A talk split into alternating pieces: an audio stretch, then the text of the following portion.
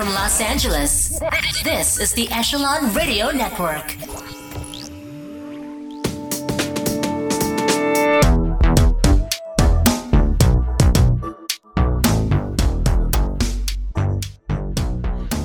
So, this is Jerry Hemsworth with the Echelon Radio podcast, and I'm sitting today with James Bean of SVN.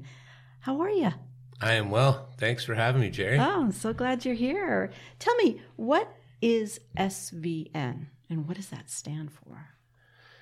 Thank you for asking that question. I really appreciate that. So, SVN, it's the new version of the old Sperry Van Ness. Sperry Van Ness was a commercial brokerage that had started in the late 80s by a couple of guys by the name of uh, Rand Sperry and Mark Van Ness.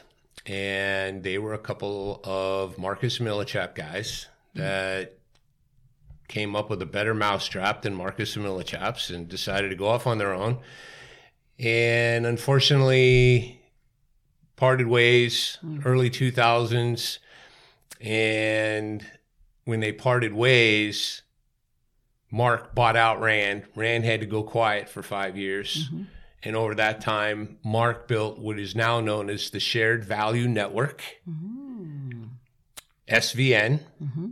We are the only commercial brokerage, international commercial brokerage, that is completely transparent even to the public. We have a weekly call on Mondays where anybody, our competitors, the public, anybody can call in and listen to all the new inventory that we bring out each and every week.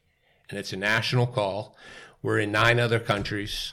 We have 200 plus offices, all independently owned and operated, but all operate on the same corporate platform, a network of sharing value, the mm. shared value network. Got it. And there, you have a specialty in in commercial real estate. I do. Tell us about that. So I purely focused on investment sales. Hmm.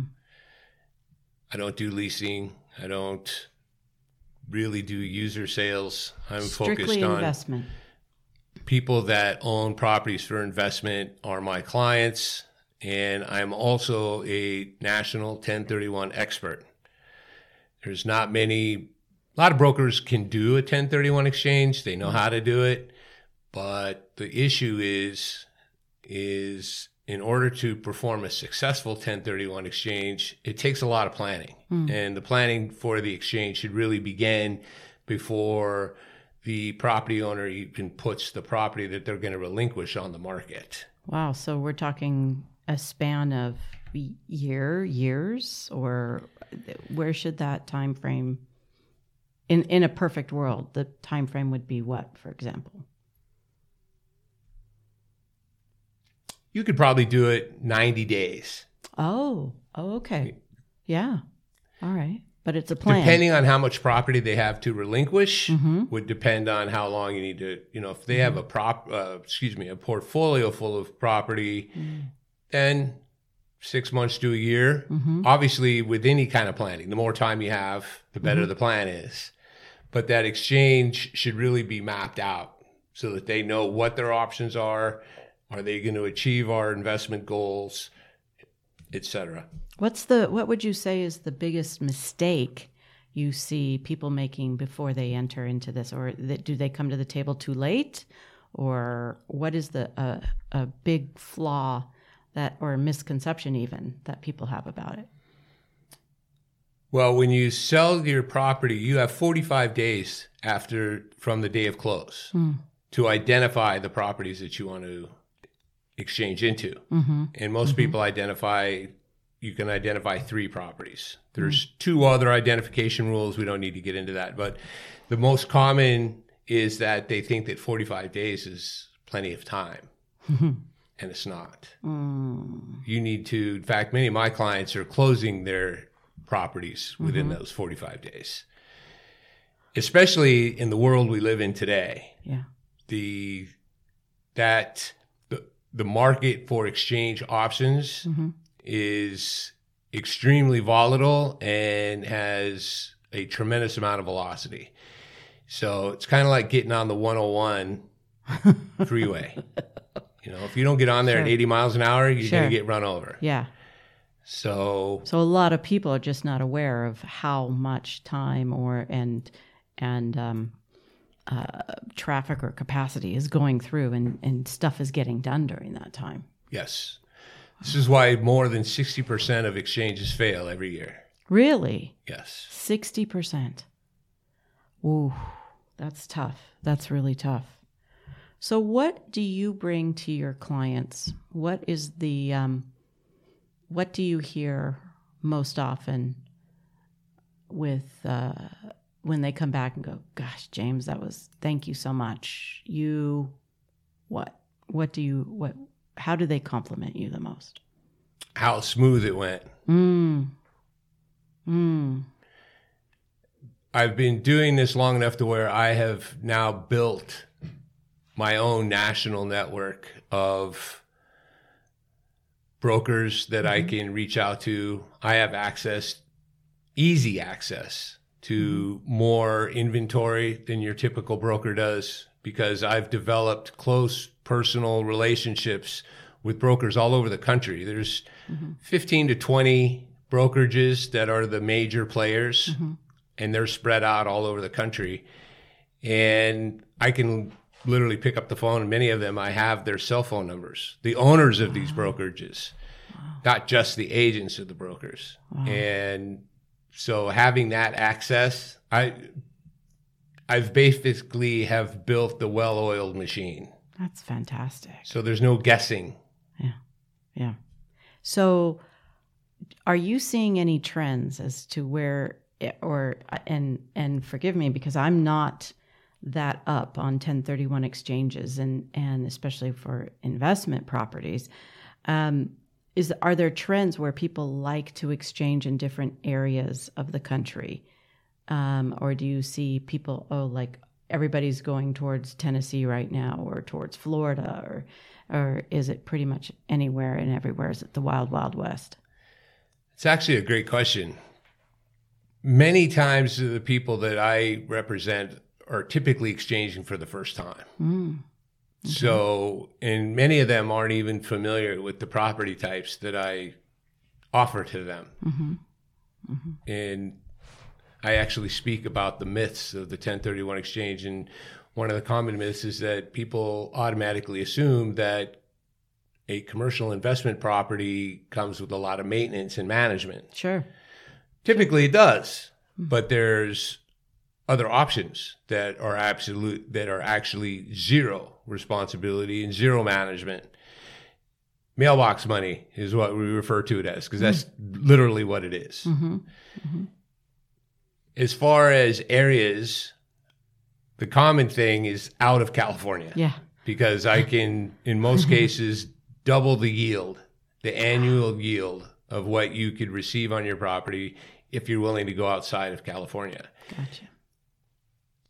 And it's getting to be more and more willing to go east of the Mississippi. Hmm. You know, because mm-hmm. states like Nevada and Arizona, New Mexico, Colorado, Idaho, these these states are gaining a lot of popularity as well because mm-hmm. of their proximity to California. Sure.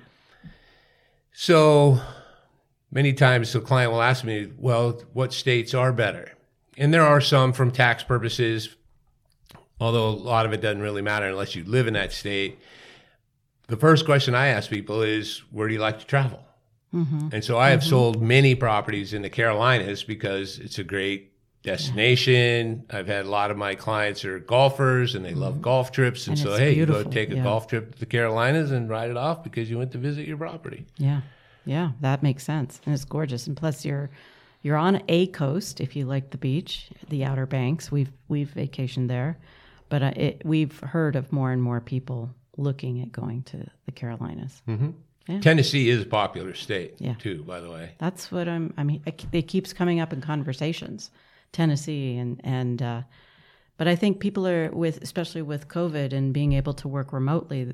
I think in um, I'm hearing a lot more conversations of people moving and being able to work remotely. So I'm hearing a lot of of um, just openness to people be, to people and businesses being outside of California. So that's kind of cool.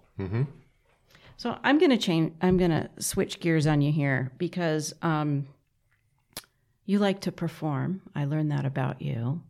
Karaoke, Yes. karaoke. Where do you hit a karaoke place here in locally? Actually, Ventura's got a couple of places.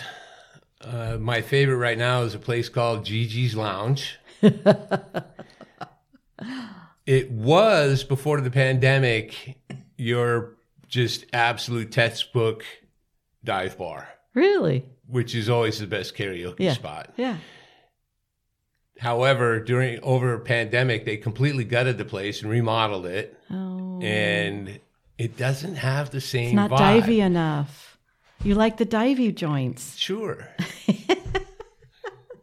you want you want divey lighting. You don't want to be on stage with really good lighting. Yeah, you while know, you're. modern and what the heck?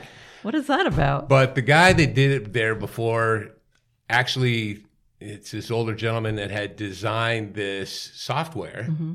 and made it like the best karaoke experience possible because you everything was on a computer and you mm-hmm. logged into the computer and you put all the songs you wanted to do plus it kept him on track because everybody was just automatically in order plus he would bring a handful of props for you to use guitars and other things and they had a nice stage there. They do still have a nice stage. Stage is important. Yes. i don't need a mic i just need a stage. But you also, we were just talking uh, about stand up comedy. yes. And you said as a kid, you wanted to be a comic or a stand up comic, or what was that like for you as a kid? What was your dream? Well, back then, you know, in the 70s, it was really about just, you know, being funny to an audience. Hmm. I don't think they really call it stand up comedy back then, although, you know, just being a comedian, mm-hmm. right? Mm-hmm. Um, you know, I, growing up, I loved Bob Hope and, you know, Jerry Lewis and, you know, um, Richard Pryor. Um, George Carlin? George Carlin, yeah. In fact, I have a new opening that I just used on some open mic night stuff where I said, you know, I've always wanted to be George Carlin, and now here I am, the oldest guy in the room, and I'm on stage. Ta da! so uh, I can remember, our earliest memory as a kid was a Christmas. Well, first and foremost, is I had a pair of uncles, my mom's brothers, that uh, these guys, not only were they great joke tellers, but they had these just infectious laughs. And so us kids, the the the grandkids would whenever we were together for like Thanksgiving or Christmas, is we'd all get together and it's like, hey, we need to tell Uncle Marv or Uncle Tony some jokes so we can hear these guys laugh. And so it kind of that's kind of how it started. And then I remember one specific Christmas where my younger brother had gotten one of those um, built-in mic Panasonic tape recorders. Yes. The really cool ones. Remember they came in all the colored plastics. Yeah. And we were all upstairs. The kids were all upstairs, and it just we had a tape in, and we just started, you know. I don't know. I would love to recreate that because it was like we were doing our own little comedy skits on and recording it and just having a blast, you know, and recording toilet flushing and, you know, stupid stuff. But we took But it downstairs and played it for the adults and they were all crying. I mean, just howling. It was just a really great experience. And so I think that that fueled some of it through by the time I was in my early 20s, I got turned on to being a um, mobile disc jockey. I did over 150 wedding receptions in about a three year period. Holy smokes. Yeah. I was crashing weddings long before the movie. um, but it was because some of the people that I was studying under and watching around comedy is like, you know, it's all about mic time. You know, you got to get on stage, get stage time, and and figure out your shtick, I guess. So it's evolved from there. And you said, you mentioned that you actually took a class in the early 2000s about being a stand up comic or uh, a comedian. And that was in Phoenix? It was. Yeah. And how long was that class? It was a nine week course. Nine week. Yeah, community college course. And what was the final? Uh, we had to literally do a five minute act in front of a live crowd at an actual comedy club. And you were pumped to do that. I was. But whereas other people were terrified and said, I'm out. Yes. Right? How often do you get to perform now? Well, I've just recently learned that there's a couple of places in Ventura that have open mic nights. So I could mm-hmm. literally do it two nights a week every week if I mm-hmm. wanted. Mm-hmm. Um, right now, I've been, I mean, I've got years worth of comedy riffs written, just pages and pages and pages of things. And so right now, I'm looking to create another five minute act.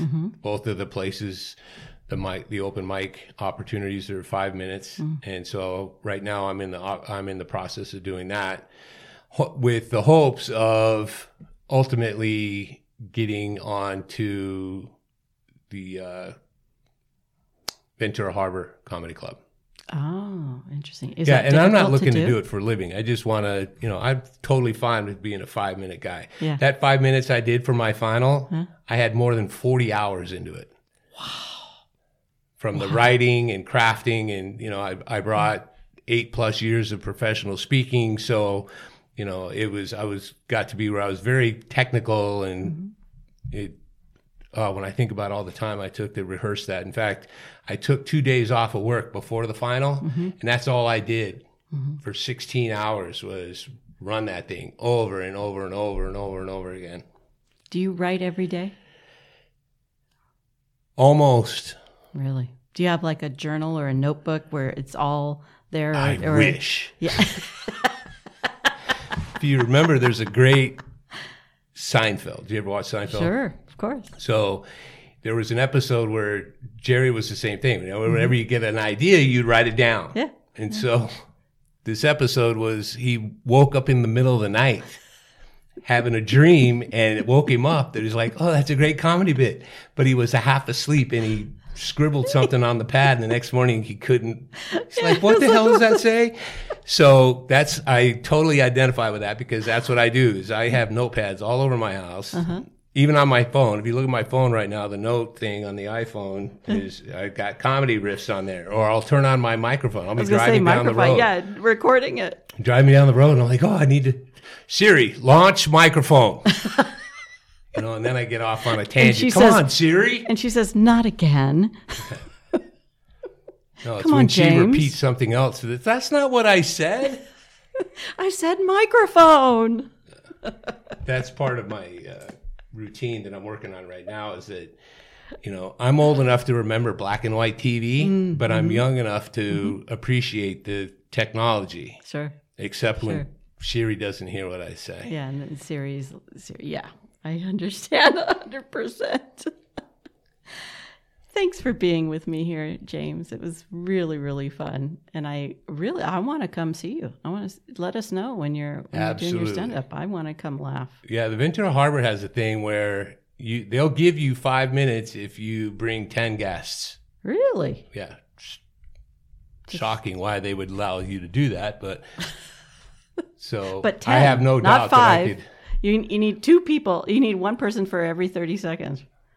Right. So well, that's wow. That's some currency. Thanks for being here. Thank you very much. Appreciate it. You got it.